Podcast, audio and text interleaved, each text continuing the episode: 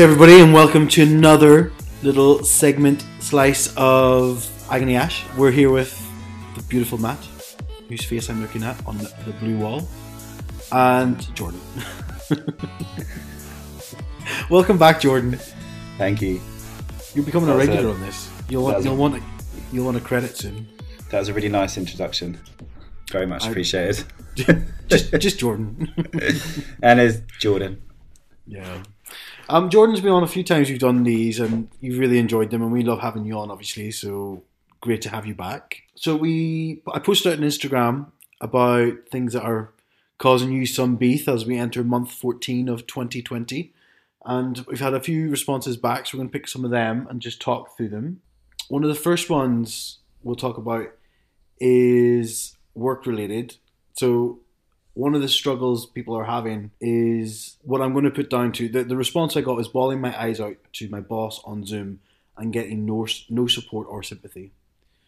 Um, so I'm going to look at like spin that around a bit and be I guess it's lack of personal interaction with people. Like we're sitting here on a Zoom call, and Matt and I we usually record every week face to face because it's it is that deeper level of interaction. It's a hard one as well, in my opinion, because there's nothing we can do until these things are lifted. Like you, it's it's just hard, and I think maybe what this person can do is have a conversation with their boss, and I'd say explain how they felt after that. Just say to your boss, "Hey, look, I'm struggling," and I'd say I'm struggling with Zoom and this the environment it creates of just not being able to read body language and not being able to communicate with a body and it's just all screen and very flat and it's very emotionless. I think workplaces these days are very much switched on to mental health issues. And if I, you know, if you get no response from your boss, definitely take it to HR. Straight to HR. Well, yeah, if you if you don't get a response to your boss, where else would you go? Well, I don't know if it's a HR issue because your boss doesn't have like the capability to look after your mental health well-being stuff. Kind of. I think it, I think so.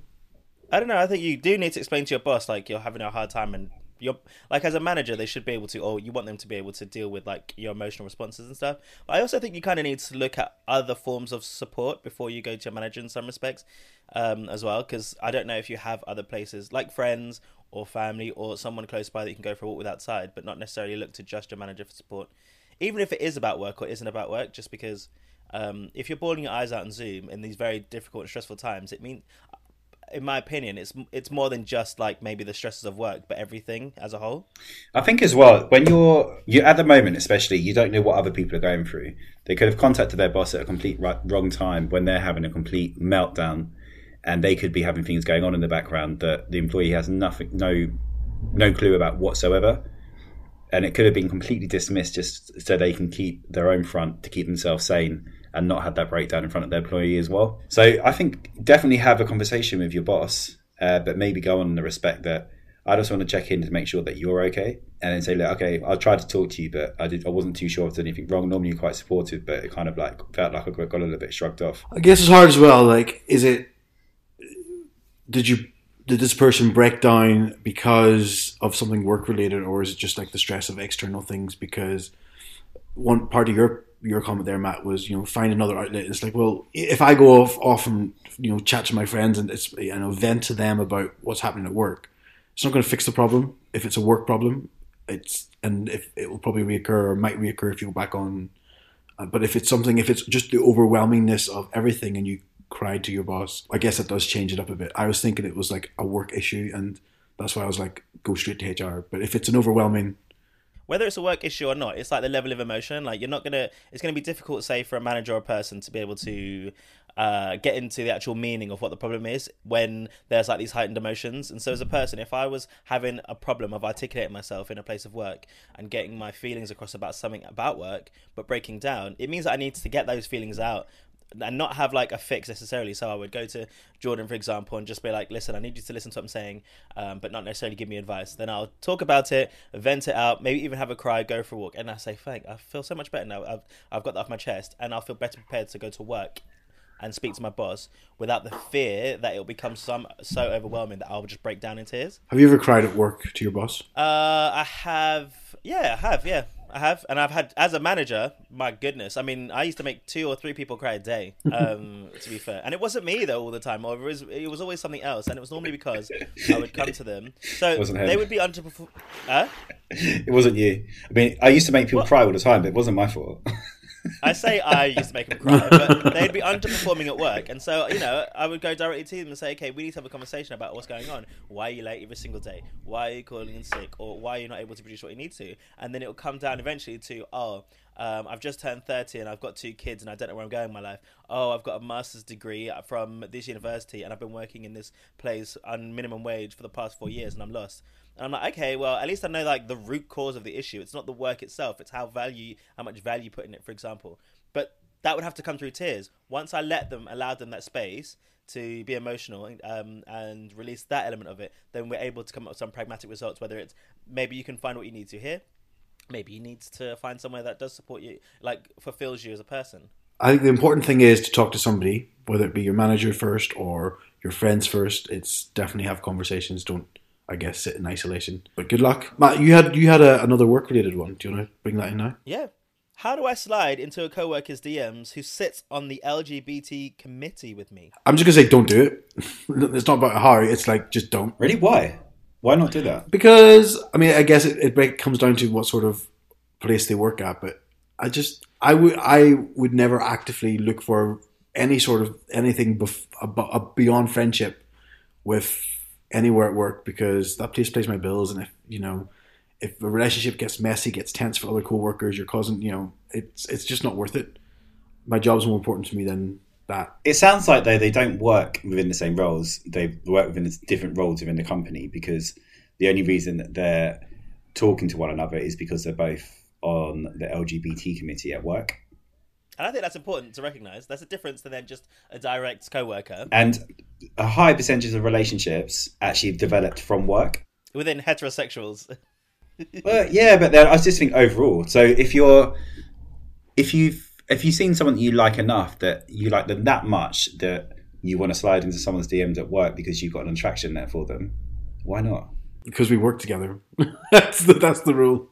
Um, there's shitloads of people out there. I do think you have to be conscious of like, but if you're like, oh, someone's fit and you want to do it, I think you should do it, but you won't do it if as if you don't know them. You have to play like the long game. So just slide in. You know, you do have to just be like, okay, let's see what their vibe is because you're co-workers, so you can have a conversation and it not be the worst, but just don't go like in straight. You know, actually message it. it. It might take a couple of weeks, kind of, where you need to build on this relationship and see where it goes. I just don't think you can go straight in. I think you can slide in, but you need some tact is um is what I would say because if it if you just go straight in and it's a no then you might feel awkward and it's a place of work and eventually you might be in the same office or have to work alongside each other and that's like you know that can be a little bit embarrassing I guess for them or for you I said slide in but then slide into like three or four other colleagues with the same question just so that they know that like oh you're just messaging people to get to know them in the committee and just to do a few women's a few men's a few in betweens and then just be like okay and then just whittle it down to oh we've been chatting this whole time i messaged everyone but we've been chatting this entire time and then see what happens I did it with a lad from work last last year. of course you did. I did. He lives in Northern Ireland. oh, you did what i pied me- just did or you said Yeah, no, I did. He pied me in the end, but at least I gave it a go. how, what, what did you say how did you do it Oh, I hunted him down on um, social media. hunted. Yeah, we still talk now. To be fair, like I've literally just come off call from him just now because he wants some help with stuff. But um, he still loves to have a little flair. You're not that awkward of a person. Like, you wouldn't be that embarrassed, I don't think, to be fair. But I can imagine you can imagine why it would be a little bit of an uncomfortable situation, maybe at the start. He was uncomfortable. He was really apologising, telling me that he's um that he's that he's just he's just met someone because we were talking for a few months, and he's like, I've met I've met someone, and I kind of I want to give it a go with them, and I was like. I mean, to be fair, I've met you once, and you live in Northern Ireland, so it's okay. Don't worry. He's like, "But are you sure?" And I'm like, "Yeah, hundred percent. I'm sure. Don't worry about it, mate. like, chill out." Well, I think Matt's tactic is a good one there. So good luck with that. If there's a wedding, make sure we get an honest pot invite. Another one we had in here was they haven't gone clothes shopping in a while, and their body has changed. I think it's a, an issue that definitely me, Jordan, not you, Jordan. Um, you're looking obviously very athletic after your swim yesterday. But um, myself, for sure, Matt, do you say your body's changed since lockdown? Uh, a little bit. I just my belly mostly, um, but Mm. but I, I wouldn't say like my clothes still fit. I'm still large, but I think the large, the bits that fill out the large are has gone from my shoulders down to my stomach now. So it's the lumps of the swelling has moved down. I feel like all three of us have got enough clothes to cater for this anyway because we go up and down like yo-yos. I was about to much. we say, always yeah, have skinny seasons, bigger seasons, Yeah, and we I never throw my clothes away because I think uh, I'm going to get bigger again in a few months. Yeah, I do throw my clothes away, but like I think you need to when we're getting into this now. So people are going to be go, it's going to be wild, right? And it's seeing everyone in person, like properly after this winter. it's going to be mad. Everyone's going to be all shapes and sizes. But just buy like a few things, a few essentials that are bigger. But don't buy everything. Don't get rid of all your clothes because you want to hope, hopefully, that you'll get back to the size that you were if you want to. If you're happy Yeah. um, being bigger and beautiful, if that's what it is, then do that. But if you think, oh, you know, what, I want to get back to what, you know, I want to trim down a bit, just buy a few essentials, just that pair of jeans, a jumper, and a t-shirt. Don't go crazy, and then just see if you can get back to that to the size that you'd like to be. yeah. I think I think it's important that pretty much ninety nine percent of the world's going to be in the exact same boat. Um, so yeah, I'd like Matt just buy some cheap essentials and and use your clothes that you want to get back into as motivation to get back into them. And don't forget, summer's coming up. Think about how great your ass is going to look in those shorts because those shorts are going to be a bit tight. Your ass is going to look fantastic in it. If you I don't mind wearing shorts. You will do if they put on weight. it's true. I It is funny. I I've seen people that, that put on weight, and it's like back, and then it still goes inverted into their bum, and I'm like, how have you? What, what physics? What physics is this? All right. Um, I'm gonna read. I'll read the one out, and then we'll say we'll we'll do it or not. But I just I, I'm obsessed. I don't, last time. So this one is like the same as last time I did. Was am I the asshole? Right. So it's am I the asshole for asking my roommate to be more polite towards my guests? So I live, um, and she's 20 and female. Live with Erica. 27 female. She's usually nice and cleans up after herself and all that stuff, but we had an issue recently. Last week, a guy, Josh, 21, male, I'm seeing came over sometime in the evening. When he arrived, she was in the kitchen cooking some kind of curry. Josh and I went up to my room almost right away, and once we got up there, he sort of awkwardly said that he absolutely hates the smell of curry. Can't really be around it because it makes him want to bath, and he had to leave. The last time before that, when Josh slept over, apparently Erica was blowing her nose an ungodly number of times in the morning. He could hear it because her room shares a wall with the bathroom, and it grossed him out a ton. Apparently, he's also heard her fart super loud when he went to the bathroom late at night once too. Basically, he thinks she's super gross and as a result can barely stand to be at the, our house. We've actually had discussions about getting serious, but he said the Erica thing is holding him back from it since he didn't feel like he could date me if he didn't think I had the kind of friends he'd want to be with. Um, or set up with his friends. This morning, Josh came over and Erica was hard boiling eggs, and again, the kitchen smelled like farts, and he had to leave. I confronted Erica about trying to be a little less loud, cook less smelly food all the time because I feel it's like really rude towards Josh that she's literally making him so uncomfortable that he needs to drive back to the house 25 minutes away and waste all that gas. To my surprise, Erica, who is normally calm and polite, I've never seen her mad before, even when I accidentally ruined some of her expensive kitchen stuff. She didn't even ask me to pay for it because accidents happen. Got really angry and said that she wasn't going to adjust her whole life for random people that I'm sleeping with.